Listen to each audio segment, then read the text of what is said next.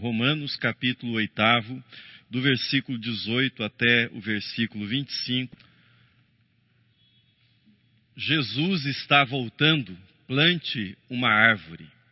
Esse é o título da mensagem de hoje, é extraído de um instigante artigo escrito por N.T. Wright, que é um dos maiores estudiosos do Novo Testamento na atualidade.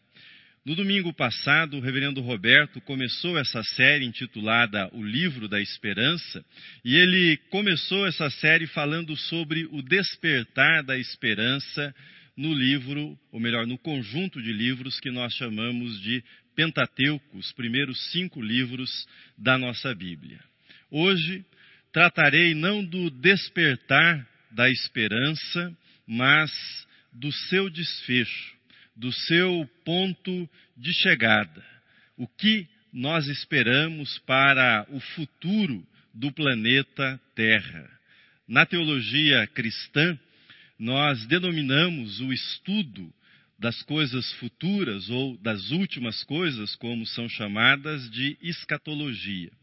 Nas ciências, o estudo sobre o planeta, sobre o meio ambiente, é chamado de ecologia. Então, minha intenção é que essa mensagem seja uma ponte entre a escatologia bíblica e a ecologia, tal qual nós a conhecemos nos nossos dias.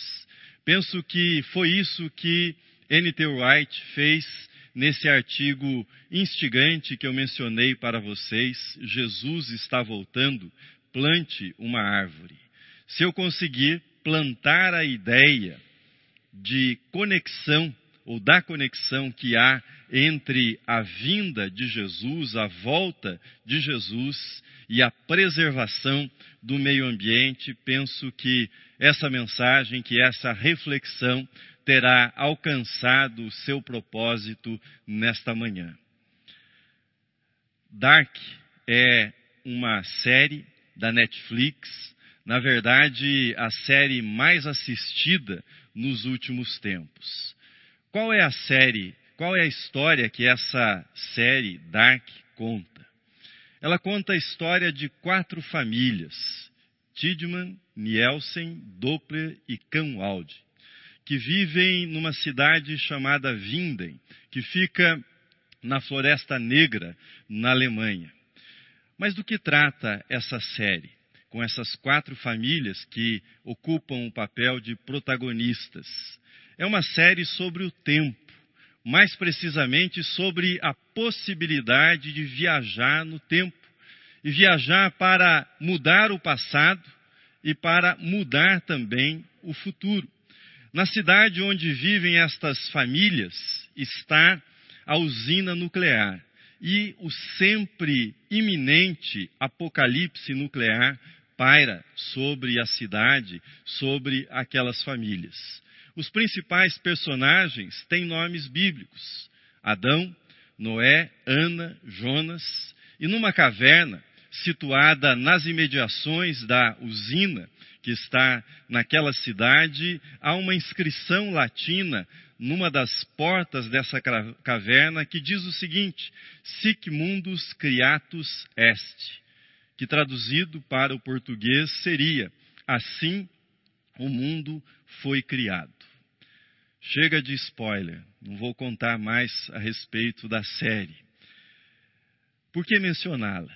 Sob o ponto de vista cultural, parece-me muito interessante que uma série com temática apocalíptica, sobre o que nós podemos esperar para o fim, sobre o que nós podemos fazer para alterar o curso dos acontecimentos, para mim, do ponto de vista cultural, é muito interessante que uma série com essa temática faça tanto sucesso e desperte tanta curiosidade, principalmente entre os mais jovens. Isso faz com que nós nos perguntemos, que questionemos o que é a Bíblia. Esse livro que nesta série nós chamamos de o livro da esperança, que é que a Bíblia diz sobre o futuro do planeta Terra?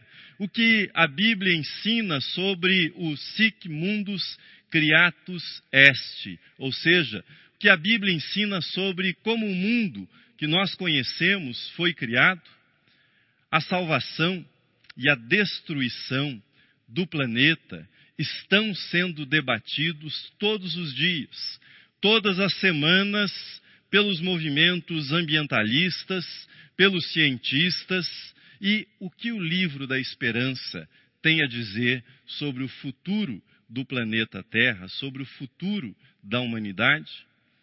O apóstolo Paulo, inspirado pelo Espírito Santo, escreveu um dos textos mais belos, mais realistas, mais esperançosos sobre aquilo que nós podemos esperar quanto ao futuro, aquilo que nos aguarda no futuro.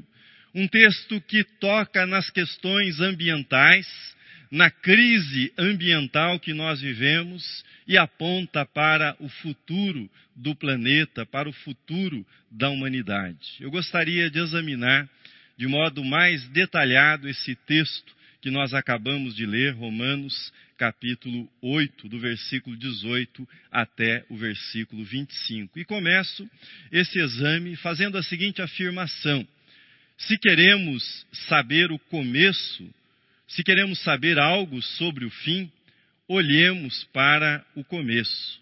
Veja comigo novamente os primeiros versículos que lemos. Porque para mim tenho por certo que os sofrimentos do tempo presente não podem ser comparados com a glória a ser revelada em nós. A ardente expectativa da criação aguarda a revelação dos filhos de Deus, pois a criação está sujeita à vaidade, não voluntariamente, mas por causa daquele que a sujeitou. Romanos 8, de 18 a 20. Eis aqui, nesse texto que eu acabei de ler com vocês, o sic mundus criatus est, da caverna de Vinden. Paulo falará do fim, mas ele falará a respeito do fim recordando o começo, ou seja, como o mundo foi criado. Na mente de Paulo está a narrativa dos primeiros capítulos do Gênesis. O mundo é criação de Deus. Logo, árvores, animais, fontes de água, estações do ano, pedras, solo, ar, paisagens vieram da mente do Criador, da palavra do Criador, das mãos do Criador. Nasceram de um ato da vontade soberana e amorosa de Deus. Na feliz expressão do Papa Francisco em sua encíclica Laudato Si, todo o universo material é uma linguagem do amor de Deus, do seu carinho sem medida por nós. O solo, a água, as montanhas, tudo é carícia de Deus. Jesus apreciava essa carícia do Pai que se revela nos dons da criação. Jesus chamou a atenção para o modo como cresciam os lírios no campo e como esses lírios, ao serem contemplados, acariciam os nossos olhos, como os pássaros acariciam nossos olhos com sua beleza e os nossos ouvidos com o seu canto. Jesus usufruiu da carícia do perfume do nardo com o qual foi ungido na casa de Simão. O modo como enxergamos o universo material determina o modo como nós o tratamos, com respeito ou com desrespeito, valorizando ou desvalorizando, tratando-o como uma carícia de Deus que chega até nós ou como mero objeto de uso, que eu uso e jogo fora assim que não me serve mais, que não oferece mais aquilo que eu busco, aquilo que eu quero. Se eu entendo o começo de todas as coisas em Deus, significa que o fim não no sentido de término, mas o fim no sentido de finalidade, de propósito, também deve ser entendido à luz da vontade divina, do propósito divino. Por isso, quando Paulo escreve sobre o fim, sobre como as coisas irão terminar, ele volta os seus olhos para o começo, para o princípio, para a origem, para a criação. Mas nesse mundo planejado por Deus para ser uma troca permanente de carícias entre aqueles que o habitam, apareceu o beliscão, apareceu a bofetada, a agressão, a violência, a destruição, a morte entrou em cena neste mundo o pecado, e o apóstolo Paulo faz menção a isto também. Veja comigo o versículo 21. Diz o apóstolo Paulo: na esperança de que a própria criação será redimida do cativeiro da corrupção para a liberdade da glória dos filhos de Deus. Guarde isso que eu vou falar para o final, porque eu vou retomar essa ideia no final esse pensamento. Um cativo, um escravo, precisa ser libertado de suas correntes. Se o escravo for destruído junto com as suas correntes, você não terá eliminado a escravidão, você terá eliminado o escravo. Quando Paulo ensina que a criação será redimida do cativeiro da escravidão, ele está ensinando que o mal que se infiltrou na boa criação de Deus, esse mal será eliminado e a criação será restaurada. A criação atingirá o seu propósito original. Eu voltarei a essa ideia mais adiante. Mas falemos um pouco sobre o cativeiro do planeta e os seus gemidos, que são mencionados pelo apóstolo Paulo. Se queremos saber algo sobre o fim, olhemos para o começo, afirmei. Entretanto, não podemos ficar com os nossos olhos somente no começo ou com os nossos olhos somente no fim. Precisamos prestar atenção, é preciso que olhemos e que ouçamos também olhemos para os sofrimentos e ouçamos os gemidos da criação ao nosso redor, no tempo e no lugar no qual nós vivemos, ou seja, no nosso espaço e no nosso tempo. Com isso, chego ao segundo ponto da mensagem. Ouçamos os gemidos do planeta. Veja comigo o versículo de número 22. Porque sabemos que toda a criação, a um só tempo geme e suporta angústias até agora. Os bichos gemem, gemem com as queimadas que devastam o nosso querido Pantanal e a floresta amazônica. A criação geme quando os lençóis freáticos são contaminados. A Baía de, da Guanabara geme quando milhões, milhões de toneladas de lixo, de litros de esgoto são despejados nela todos os anos. O Tietê e o Pinheiros, rios da nossa cidade, gemeram no passado. Hoje, nem suspiram mais pelo menos na cidade de São Paulo, são rios mortos, fétidos, sujos, com águas que não têm vida alguma. Mas antes que você pense que eu sou mais um dos eco-chatos, maneira pejorativa de referir-se àqueles que se preocupam e que se ocupam do cuidado com o meio ambiente, preciso lembrar-lhe que todo dano ecológico é um dano contra os próprios seres humanos. E que todo crime contra o meio ambiente é, na verdade, um crime contra a vida humana. E sendo um crime contra a vida humana, é também um pecado contra Deus, pois Deus, nos mandamentos, é muito claro ao dizer: não matarás. Não matarás. A poluição do ar representa hoje o maior risco ambiental para a saúde.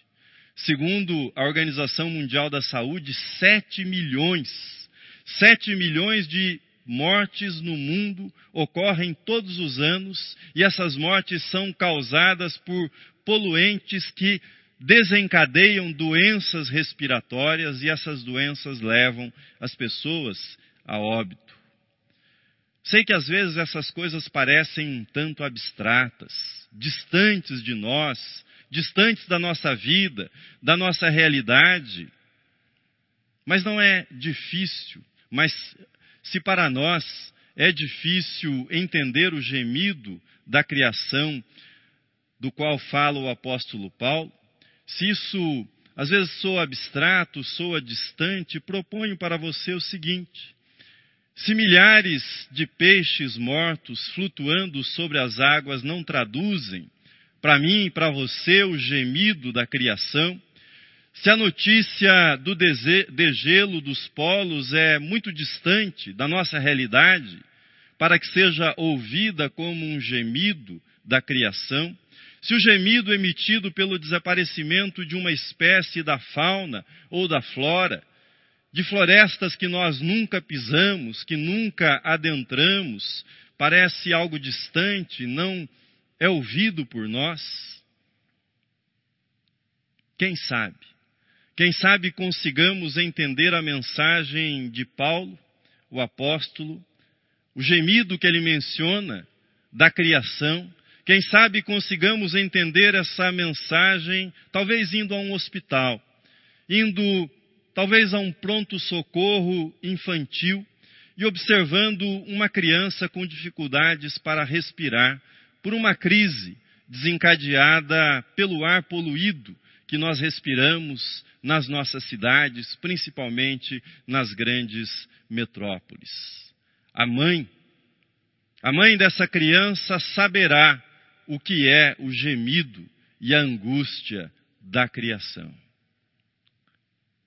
No dia 25 de janeiro de 2019, a criação gemeu em Brumadinho, Minas Gerais.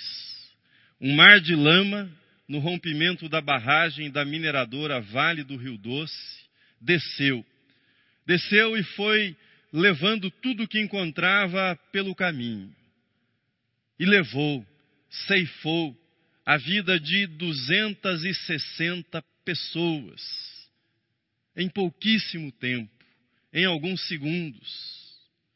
Dentre as vítimas, dentre as vítimas da Vale estavam Camila Taliberte e Luiz Taliberte, filhos da Helena e do Wagner, nossos irmãos em Cristo. Nunca mais esquecerei a angústia e a dor que vi na face da Helena e do Wagner. Nunca mais. Como? Como não pensar no que escreveu Paulo? Porque sabemos que toda a criação a um só tempo geme e suporta angústias até agora. Seis meses depois dessa tragédia, desse crime ambiental. Seis meses depois foi criado o Instituto Camila e Luiz Taliberti. E na cerimônia de criação, mês de julho de 2019, foram distribuídos saquinhos com sementes para que fossem plantadas. No aniversário de um ano de organização do Instituto, que foi celebrado há poucos dias, a programação tinha o sugestivo e esperançoso título: As sementes brotaram. As sementes brotaram. Quando falamos de ecologia e meio ambiente, nós precisamos ouvir os gemidos da criação. Mas aparecem também, em meio a esses gemidos, os sussurros de esperança, as sementes, as primícias de uma criação redimida, livre do cativeiro do pecado e da corrupção. É sobre isso que eu passo a falar com vocês a partir do texto que nós lemos. Somos primícias da criação redimida. No versículo 23, o apóstolo Paulo se vale da imagem das primícias para falar da nossa esperança quanto à redenção da criação e do nosso corpo. O texto está na tela. E não somente ela, mas também nós, que temos as primícias do Espírito, igualmente gememos em nosso íntimo, aguardando a adoção de filhos, a redenção do nosso corpo. As dores da criação, as dores das criaturas, são também as nossas dores. São dores que se manifestam em nós, no nosso corpo. Os gemidos da criação são nossos gemidos também. A vida dos seres humanos e a vida do planeta são inseparáveis, estão ligadas de um modo inseparável. A mitologia da modernidade gosta de imaginar a espécie humana como algo à parte do restante da vida do planeta, algo separado. Mas o fato é que fomos feitos e somos feitos da mesma matéria que os outros seres que dividem conosco a Terra, que dividem esse espaço. O corpo humano é feito basicamente de oxigênio, carbono, hidrogênio e nitrogênio. Tudo, tudo que agride a vida no planeta agride a vida humana também. Todo ataque ao meio ambiente é um ataque contra nós mesmos, contra a nossa própria vida e é um pecado contra Deus, o Criador. Humanos e animais, diz o Gênesis, foram feitos do mesmo pó da terra. Do mesmo pó da terra foram criados. Prometi que voltaria ao tema do cativeiro da criação e o faço nesse momento. O evento central, decisivo para nós cristãos, é a fé na ressurreição de Jesus Cristo, a ressurreição de Jesus. De acordo com Paulo, se Jesus não ressuscitou, tudo que nós estamos falando, tudo que nós estamos fazendo é pura perda de tempo. Porém, se Jesus ressuscitou, a história muda completamente de direção, muda completamente o seu rumo. Veja comigo como Paulo apresenta a ressurreição de Jesus numa outra epístola, na epístola aos Coríntios. Ele diz: Mas de fato, Cristo ressuscitou dentre os mortos, sendo ele as primícias dos que dormem. O plano de Deus é libertar da morte o planeta todo. E Jesus, ao vencer a morte, ao vencer a morte, ele é o primeiro fruto. Esse é o sentido de primícias, o primeiro fruto.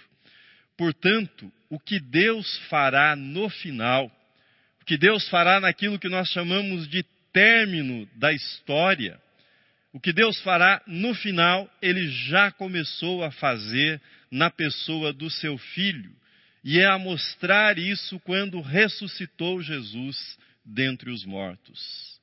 Para os gregos, a morte, a morte era o momento de libertação da alma do corpo, e o corpo era o cativeiro da alma.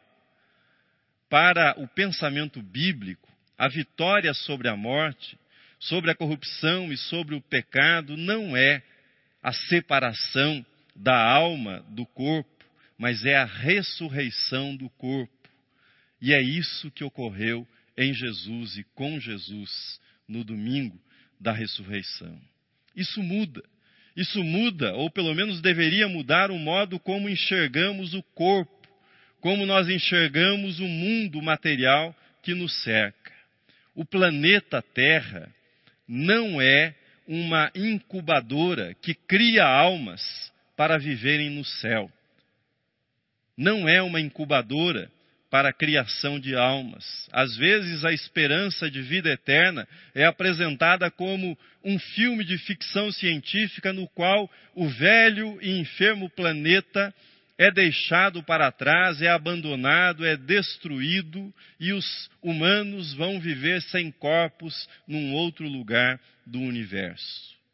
A Terra é criação de Deus. Ela será, segundo o que lemos na palavra de Deus, será redimida do cativeiro do pecado. Esse é o ensino do Novo Testamento. Veja que a esperança anunciada não é que finalmente a alma será libertada do corpo para viver uma vida puramente imaterial no céu. Não é essa a esperança proclamada. A esperança é de que este corpo, que partilha das fraquezas, das dores, deste mundo, este corpo será transformado para ser igual ao corpo glorificado, ao corpo do Cristo ressurreto. Jesus está voltando. Plante uma árvore. Isso faz todo sentido, todo sentido à luz da visão bíblica e da responsabilidade do cristão como mordomo que haverá de prestar contas ao seu Senhor por ocasião da sua vinda, por ocasião do retorno de Cristo. O problema é que circula entre nós cristãos uma visão segundo a qual Jesus levará os crentes para o céu e entregará a terra à destruição. A lógica de muitos cristãos, então, passou a ser aquela de um ministro evangélico do presidente Ronald Reagan nos anos 80. Esse ministro, numa reunião, foi cobrado por jornalistas sobre o tratamento que o governo oferecia aos resíduos tóxicos que estavam contaminando certa área do país. E depois de ouvir a pergunta, de ouvir o questionamento, o ministro respondeu mais ou menos o seguinte: O que eu sei é que toda a terra será destruída quando Jesus voltar. Isso só vai se resolver quando Jesus voltar. Essa foi a resposta dele. Isso cria cria uma espécie de cristãos saqueadores. Vamos devastar, vamos pilhar tudo o que pudermos desse planeta, afinal, depois nós vamos viver no céu. Nós vamos deixar tudo isso para trás. Esse desprezo, esse desprezo pela criação é paganismo, é platonismo, mas está longe, longe de ser cristianismo bíblico, cristianismo com base no Antigo e no Novo Testamentos. Agir desse modo significa aumentar a angústia e os gemidos da criação. Mas se isso é muito vago, falar em angústia e gemidos da criação, lembre-se das faces, lembre-se dos nomes das vítimas dos crimes ambientais, lembre-se da Camila, lembre-se do Luiz, lembre-se das outras vítimas de Brumadinho. Quando Paulo ensina que Jesus libertará a criação do cativeiro, o que ele está dizendo é que esta terra, com seus rios, com as suas montanhas, com seus pássaros, com seus peixes, com toda a sua diversidade, com toda a sua beleza, essa terra será libertada, libertada da morte, libertada do pecado, libertada do cativeiro, e nós viveremos numa terra num lugar onde habita a justiça, num lugar livre do pecado e da corrupção. Permita-me fazer apenas uma citação de N.T. White, para reforçar a compreensão do que significa a volta de Jesus à luz do Novo Testamento. O texto está na tela. Ele escreve dizendo: Quando afinal, em resplendor e glória, cantamos em um dos nossos hinos favoritos, Jesus abrir as portas da mansão. Que deveríamos cantar é: Quando afinal, em resplendor e glória, Jesus curar a sua criação. No Novo Testamento, preste atenção nisso. No Novo Testamento, a segunda vinda não é o momento em que Cristo arrebata as pessoas longe da terra para viverem para sempre com Ele em outro lugar, mas o momento em que Ele volta para reinar tanto no céu como na terra. Fecho aspas. Termino esta meditação. E termino essa meditação compartilhando com vocês as minhas esperanças para um calvinismo do século XXI. Max Weber, que morreu há 100 anos, ficou famoso por destacar as afinidades eletivas entre a ética protestante e o espírito do capitalismo. Dentre outras coisas, ele mostrou como protestantes tinham um gosto especial pelo progresso, progresso econômico e também o progresso técnico, o progresso científico, e como faziam isso movidos pelo desejo de produzir a glória de Deus e melhorar a vida daqueles que estavam ao seu redor e como obtiveram êxito em grande parte nessa missão que atribuíram a si mesmos, nessa missão que criam ser a missão que Deus lhes outorgava à luz das Escrituras. Ele mostra isso de modo muito detalhado.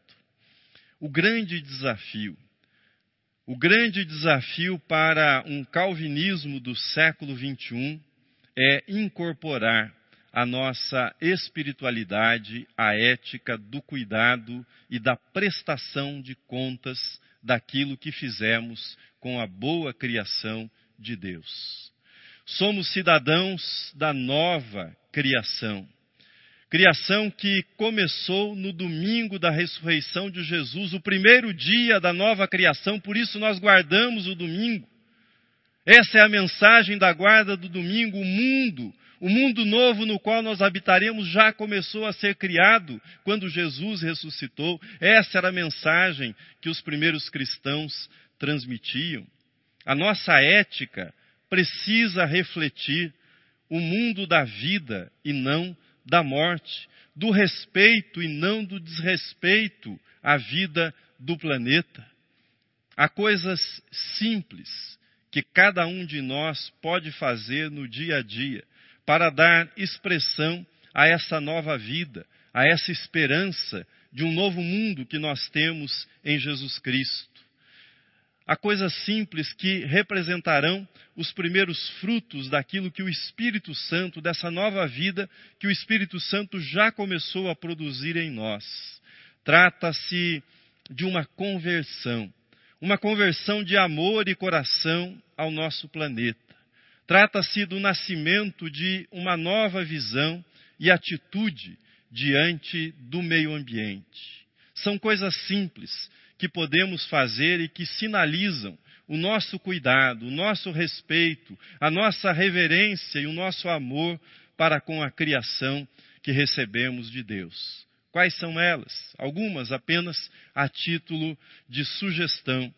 Evitar o uso de plástico e papel, usar a água com cuidado, sem desperdiçá-la, é um recurso precioso, separar o lixo para ser reciclado, alimentar-se com consciência no que diz respeito à quantidade e à qualidade daquilo que comemos, evitar utilizar o automóvel desnecessariamente, lembrar-se de apagar as luzes, tratar com gentileza todos os seres vivos, consumir menos e doar mais.